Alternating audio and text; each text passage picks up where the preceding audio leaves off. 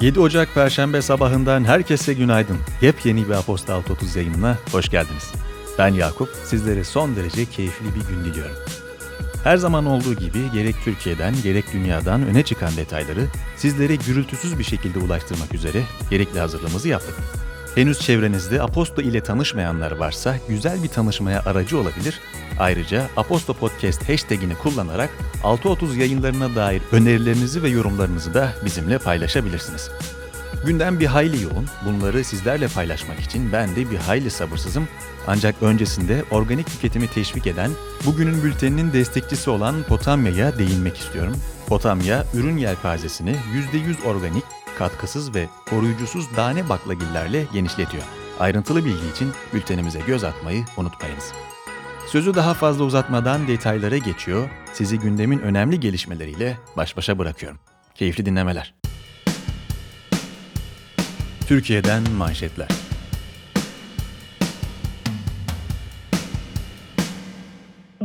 Boğaziçi Üniversitesi Rektörlüğü'ne Melih Bulun'un atanmasının ardından başlayan protestolar devam ediyor. Öğrenciler kampüste devam eden gösterilerin yanı sıra dün Kadıköy'de bir araya geldi. Diğer yandan İstanbul Cumhuriyet Başsavcılığı kararıyla dün sabah 6'da 30'dan fazla adrese gösterilerle ilgili baskın düzenlendi. Baskınlarda 14 kişi gözaltına alındı. İçişleri Bakanı Süleyman Soylu, protestolara ilişkin yaptığı açıklamada üniversiteye girmeye çalışan, Boğaziçi'li olmayan terörle iltisaklı illegal gruplara izin vermeyen Türk polisi doğru yapmıştır ifadelerini kullandı.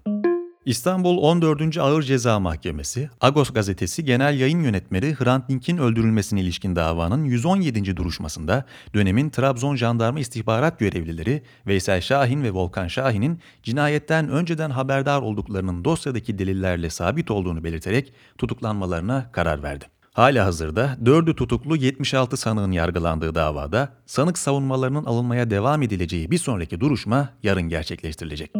Reuters kaynaklarına göre Bankacılık Düzenleme ve Denetleme Kurumu, piyasalarda manipülasyona ilişkin geçtiğimiz yıl Mayıs ayında yürürlüğe koyduğu düzenlemeleri sektörden gelen eleştirilerin ardından revize etmeye hazırlanıyor. Revizyon, Avrupa Birliği standartlarıyla uyum yakalama hedefini de gözetecek. Eski Hazine ve Maliye Bakanı Berat Albayrak döneminde yürürlüğe konan düzenleme, muğlak ve ucu açık maddeler içerdiği için sektörde belirsizliğe neden olmuştu. Koç Holding çatısı altındaki Tat Gıda, süt ve süt ürünleri iş kolundaki tüm varlıklarını 240 milyon lira bedelle Çallı Gıda'ya sattı. Anlaşma kapsamında Bursa ve Aydın'daki üretim tesisleri, tesislerde bulunan ekipmanlar ve tesislerin üzerinde bulunduğu gayrimenkuller ile SEK markası dahil tüm fikri haklar Çallı Gıda'ya devredilecek. Türkiye İş Bankası Genel Müdürü Adnan Bali, Nisan 2011'den bu yana sürdürdüğü görevini Mart ayı sonunda yapılacak olan genel kurul tarihi itibariyle bırakacağını ve genel kurul irade gösterdiği takdirde bankanın yönetim kurulunda görev yapmaya devam edeceğini açıkladı. Bali, bankanın yeni genel müdürünün teknolojiden sorumlu genel müdür yardımcısı Hakan Aran olacağını belirtti. İstanbul Büyükşehir Belediyesi iştiraki Metro İstanbul, taşıma ücretlerinde yılbaşında yapılması planlanan artışın pandemi sürecinde yaşanan ekonomik zorluklar göz önüne alınarak İBB Başkanı Ekrem İmamoğlu'nun talimatıyla ertelendiğini duyurdu. Göztepe Spor Kulübü Başkanı Mehmet Sepil, Kasım 2019'da seçildiği Kulüpler Birliği Vakfı Başkanlığı görevinden istifa etti. Dünyadan manşetler.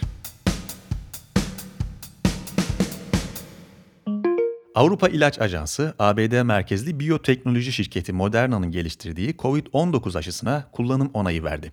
Moderna aşısı Avrupa Komisyonu tarafından da onaylandığı takdirde Pfizer-BioNTech ortaklığının geliştirdiği aşının ardından Avrupa Birliği'nde kullanıma sunulacak ikinci aşı olacak. Amerika Birleşik Devletleri'nde Temsilciler Meclisi ve Senato, Seçiciler Kurulu'nun oylarını saymak ve Joe Biden'ın seçim galibiyetini onaylamak için ortak oturumda toplandı. Oturumda Senato çoğunluk lideri Mitch McConnell, Cumhuriyetçilerin seçicilerin oylarını geçersiz kılma ve seçmenlerin iradesini tersine çevirme çabalarının Cumhuriyete kalıcı hasar vereceğini söyledi.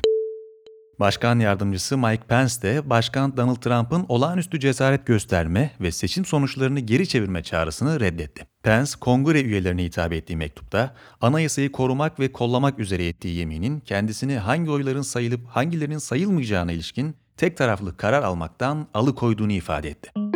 Başkan Trump'ın Washington'daki konuşması için toplanan binlerce destekçisi seçim sonuçlarını protesto ederek kongreye yöneldi. Polisle çatışan göstericilerin kongre binasına girmesinin ardından alandaki tüm binalar kilit altına alındı. Fox News'a demeç veren Temsilciler Meclisi azınlık lideri Kevin McCarthy, Kongre binasında görevli polislerin telsizinde bina içinde ateş edildiğine dair konuşmalar duyduğunu ve insanların zarar gördüğünü söyledi. Bina içinde göz yaşartıcı gaz kullanıldığına dair bilgiler de geldi.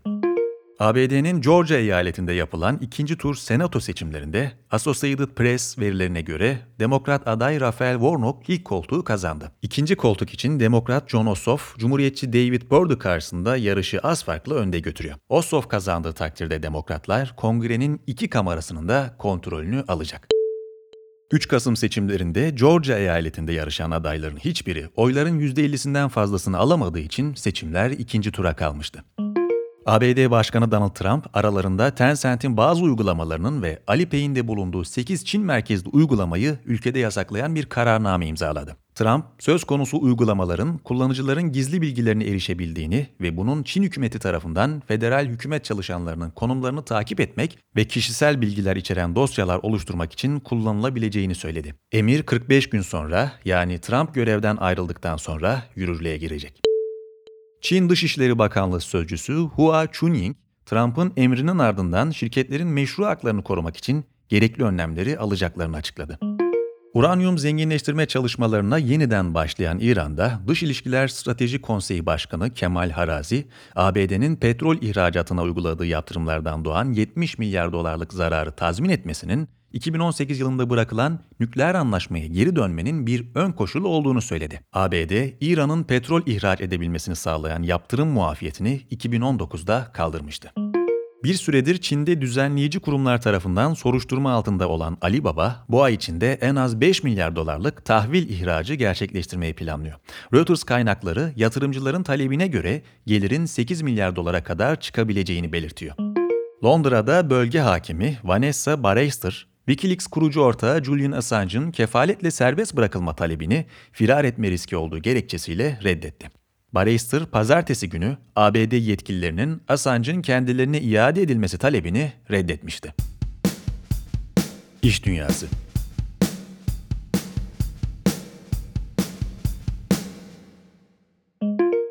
Amerika Birleşik Devletleri Başkanı Donald Trump'ın görevi devretmesine 15 gün kala ABD-Çin arasındaki siyasi ve ekonomik gerilim bir kez daha tırmandı. Başkan Trump'ın 12 Kasım'da yayımladığı başkanlık kararnamesiyle ABD'deki yatırımcıların Çin ordusuyla bağlantısı olduğundan şüphelenilen şirketlere 11 Ocak 2021'den itibaren yatırım yapmasını yasaklamasının ardından New York borsası yılbaşı arifesinde harekete geçti. Çin'in devlet kontrolündeki en büyük 3 telekomünikasyon şirketi olan China Mobile, China Telecom ve China Unicom'un hisselerini işleme kapatma sürecini başlattığını duyuran borsa 4 gün sonra ise geri adım attı.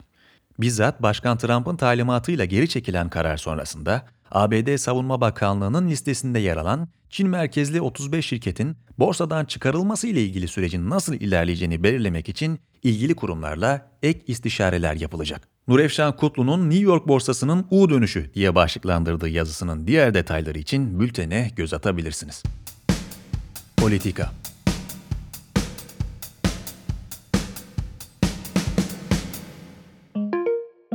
Sağlık Bakanlığı, Milli Piyango'nun yılbaşı çekilişinde satılmayan ve Türkiye Varlık Fonu'na aktarıldığı bildirilen 3 biletin ikramiye tutarı olan 75 milyon liranın SMA hastası çocuklar için kullanılması için başlatılan ve geniş çaplı destek bulan kampanyaya tepki gösterdi.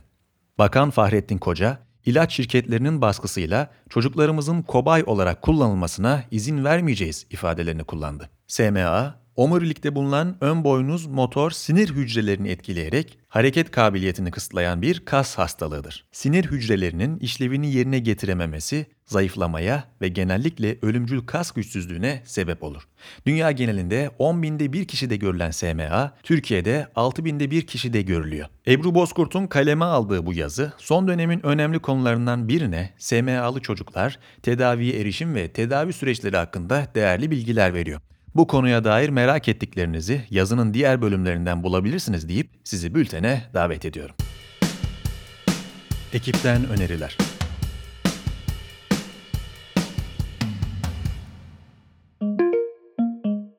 Ata yatırımla borsa yatırımlarınıza kısa vadede yön verin. Hisse senedi yatırımında özellikle yeni yatırımcıları en çok zorlayan borsayı takip etmek ve alım satım kararı verebilmektir. Ata Yatırım, 30 yıllık tecrübesi ve uzman araştırma kadrosunun teknik analizleri sonucu beğendiği hisselerle karar alma sürecinizi kolaylaştırmak adına yanınızda.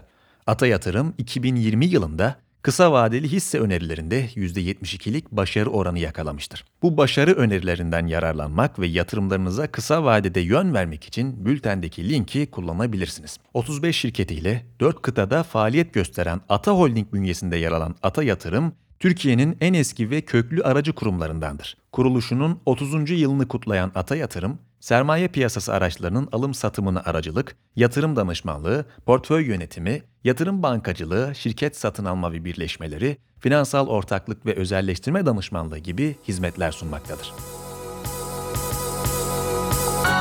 7 Ocak Perşembe gününün öne çıkan detaylarını Aposta 6.30 farkıyla dinlediniz. Ben Yakup. Haftaya kimselere söz vermeyin. Aynı gün ve saatte buluşuncaya dek esen kalın diyorum.